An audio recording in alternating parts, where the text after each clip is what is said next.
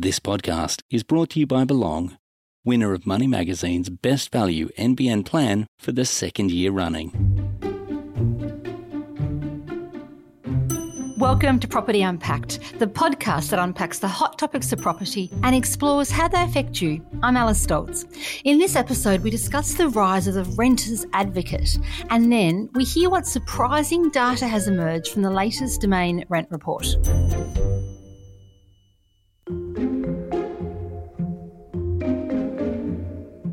The Australian rental market has always been competitive. Many of us know that feeling of waiting for an estate agent to make some calls to check your references and credentials. Even if you're a model tenant, there are nerves involved. Increasingly, some property hunters are looking for that edge or advantage to lock in their perfect or dream rental. So, how do you beat the crowd at an inspection and ensure your application is on the top of the pile?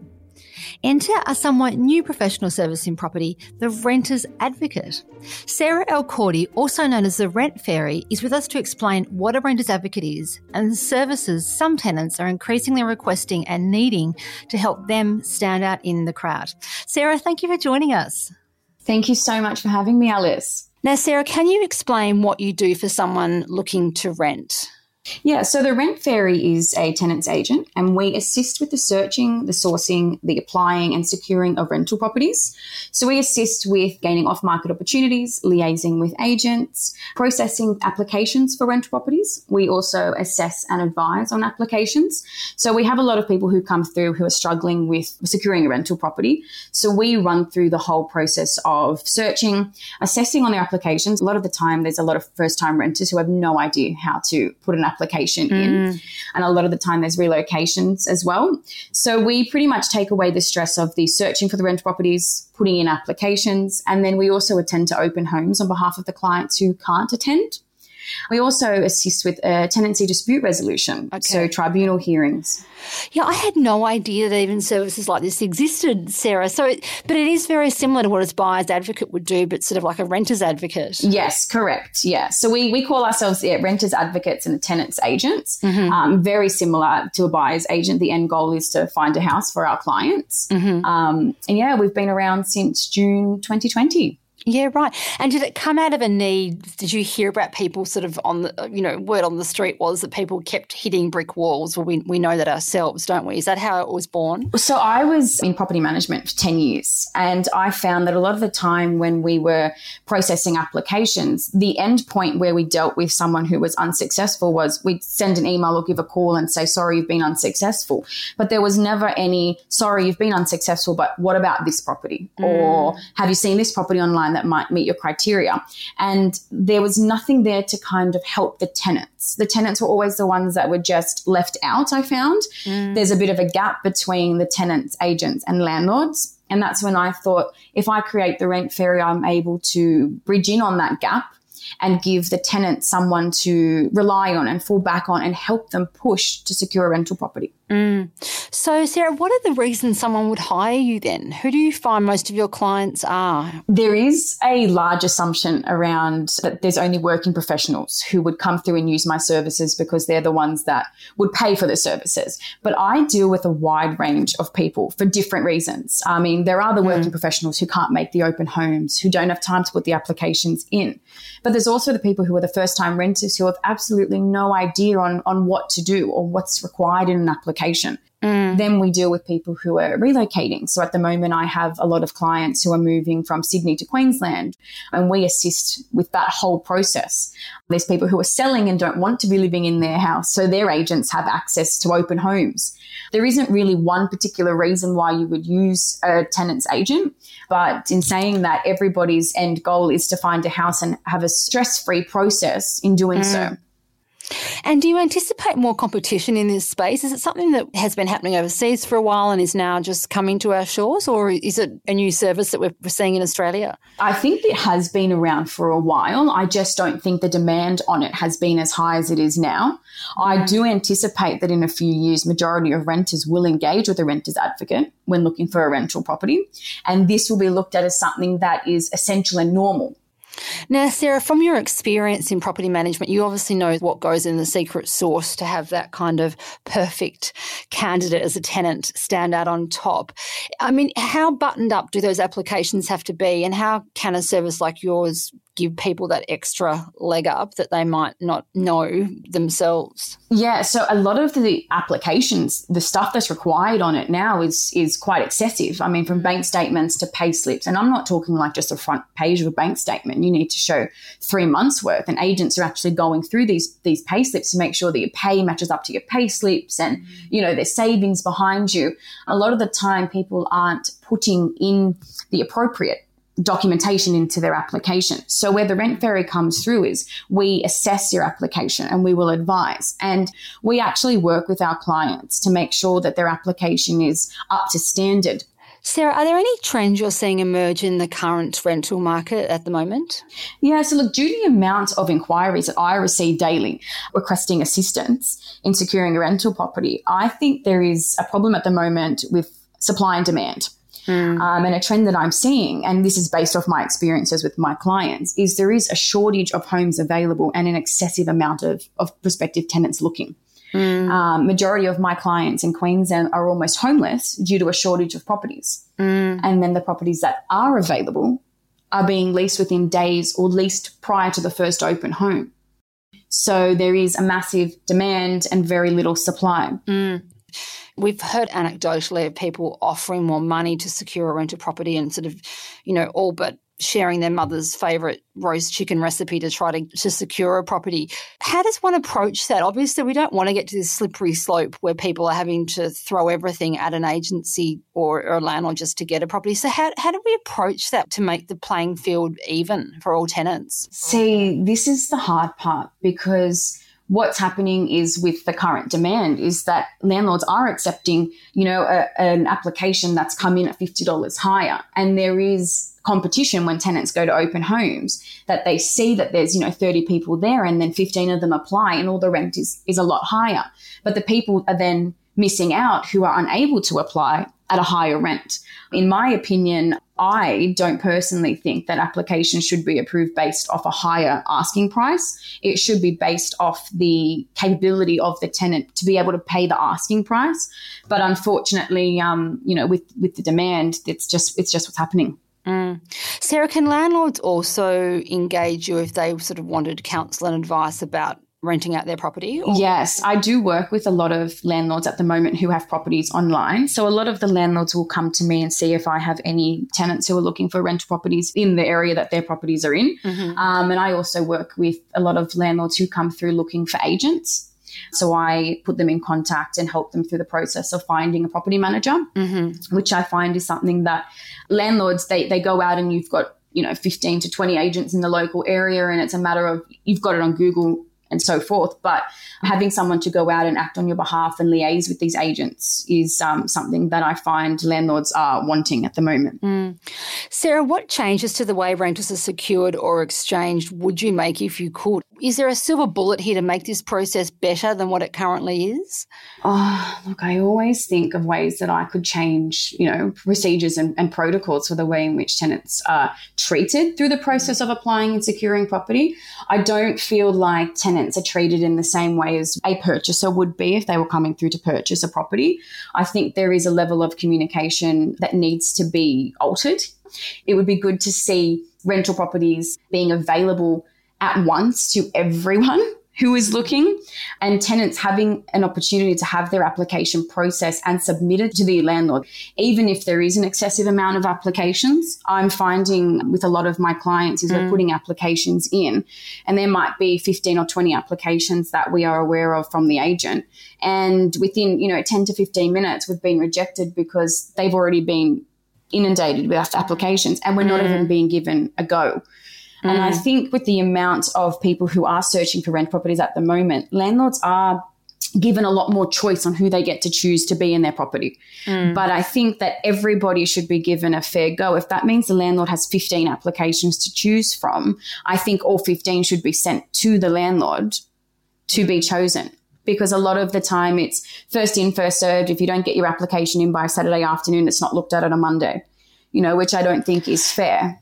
Sarah, I also wanted to ask about when you do handovers back for a property. Obviously, you, you can help a tenant who's exiting a property do that final inspection. That is that often where things can go wrong for tenants and landlords. Correct. Yeah, a lot of the time, um, and this is why I introduced the ingoing condition report service that we have.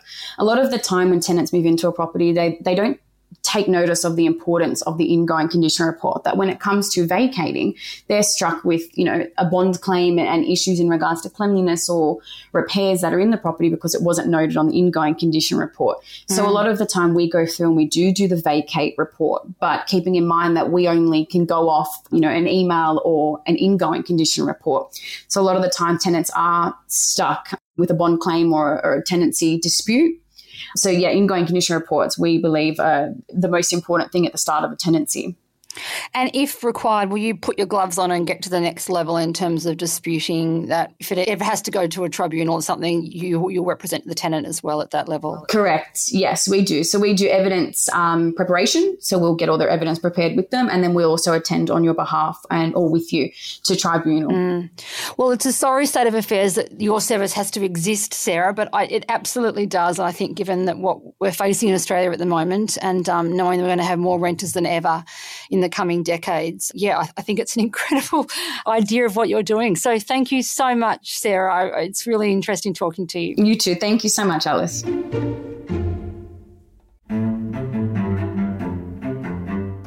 All segments of property have been reaching records across the country, and rentals are no exception. To chat to us about the latest Domain Rent Report, we have editorial director Adrian Lowe with us today. Adrian, welcome back to Property Unpacked. Thanks, Alice. Good to be with you again. So, Adrian, what's the headline from the latest report that's just been issued? The biggest headline here is that five of the eight capital cities are at record median house rents. That's Sydney, Brisbane, Adelaide, Canberra, and Hobart.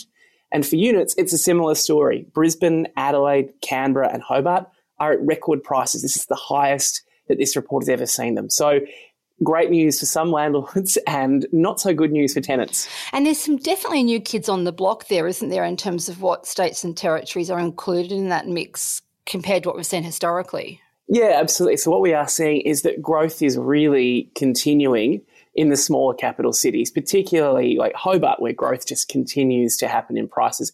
You know, obviously, that's great for landlords. It's questionable for renters. There's questions around housing affordability in a lot of these cities.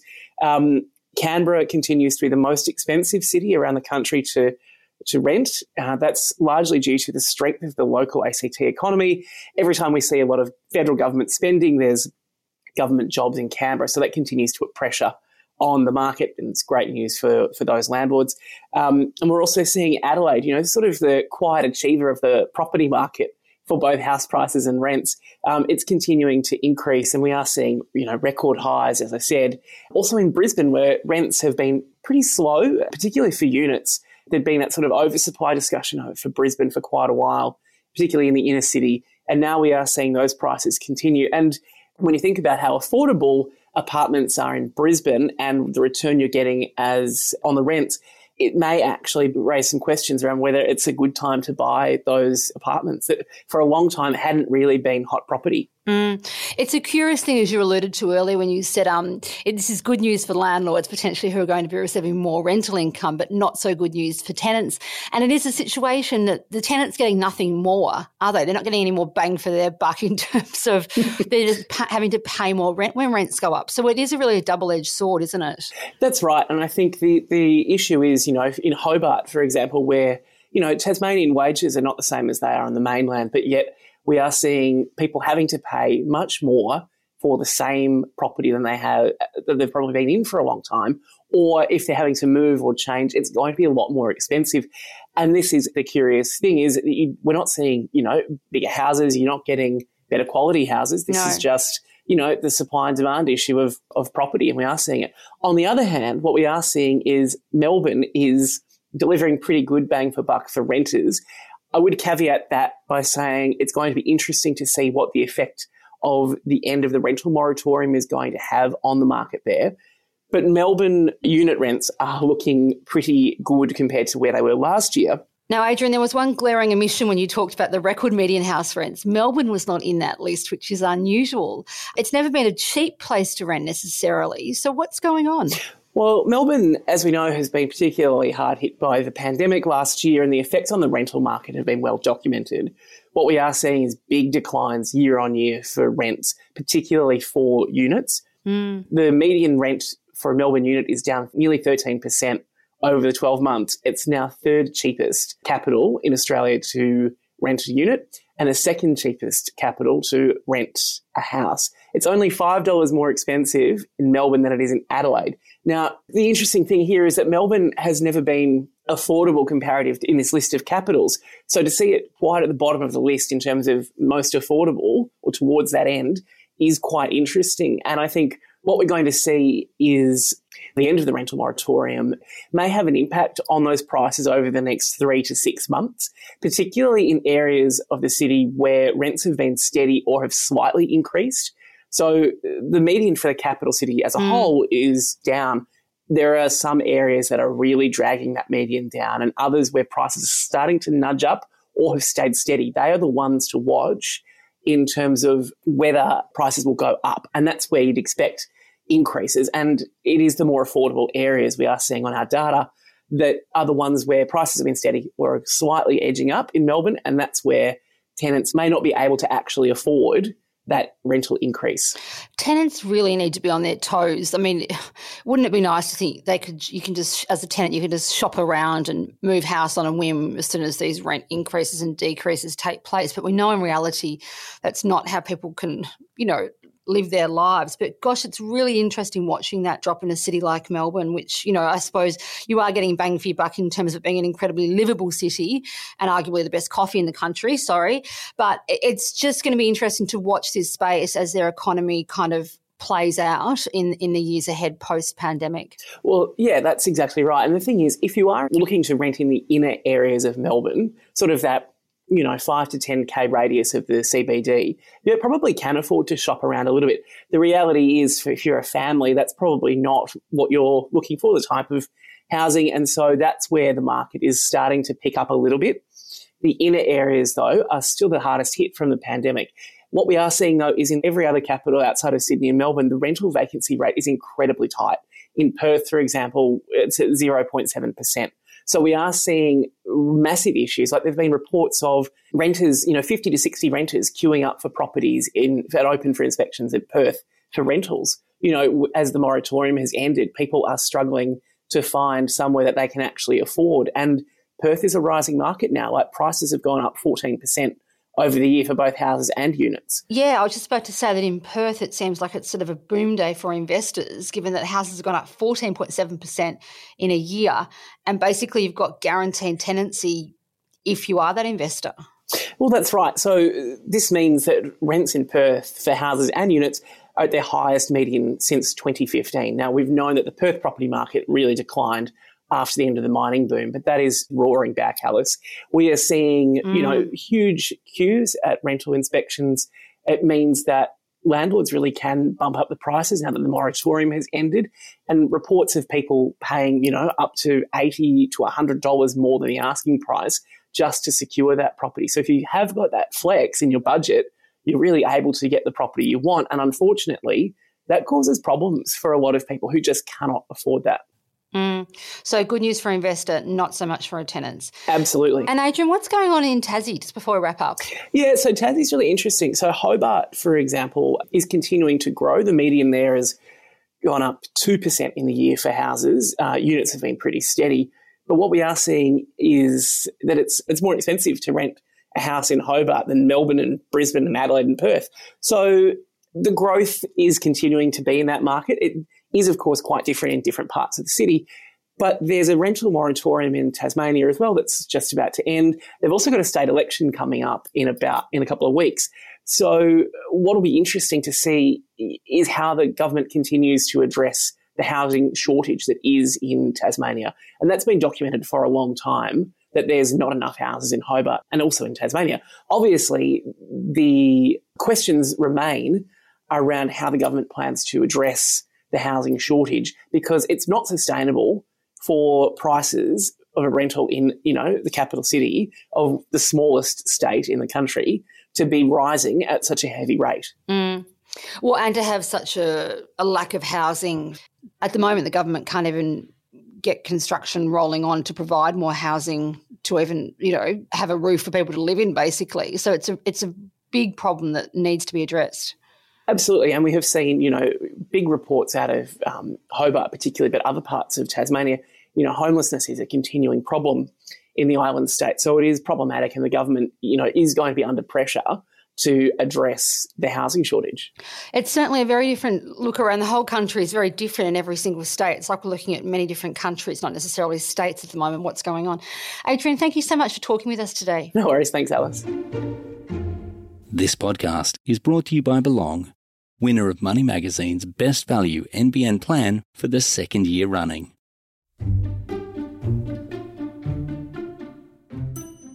You've been listening to Property Unpacked, a podcast by Domain. If you like what you've heard, hit subscribe and have new episodes delivered to you as soon as they drop. Our executive producer is Adrian Lowe, with production by Haley Cools and editing and mixing by Dan McHugh. For more property news, advice, and market insights, head to domain.com.au or download the Domain app. Thanks for listening. Chat to you soon.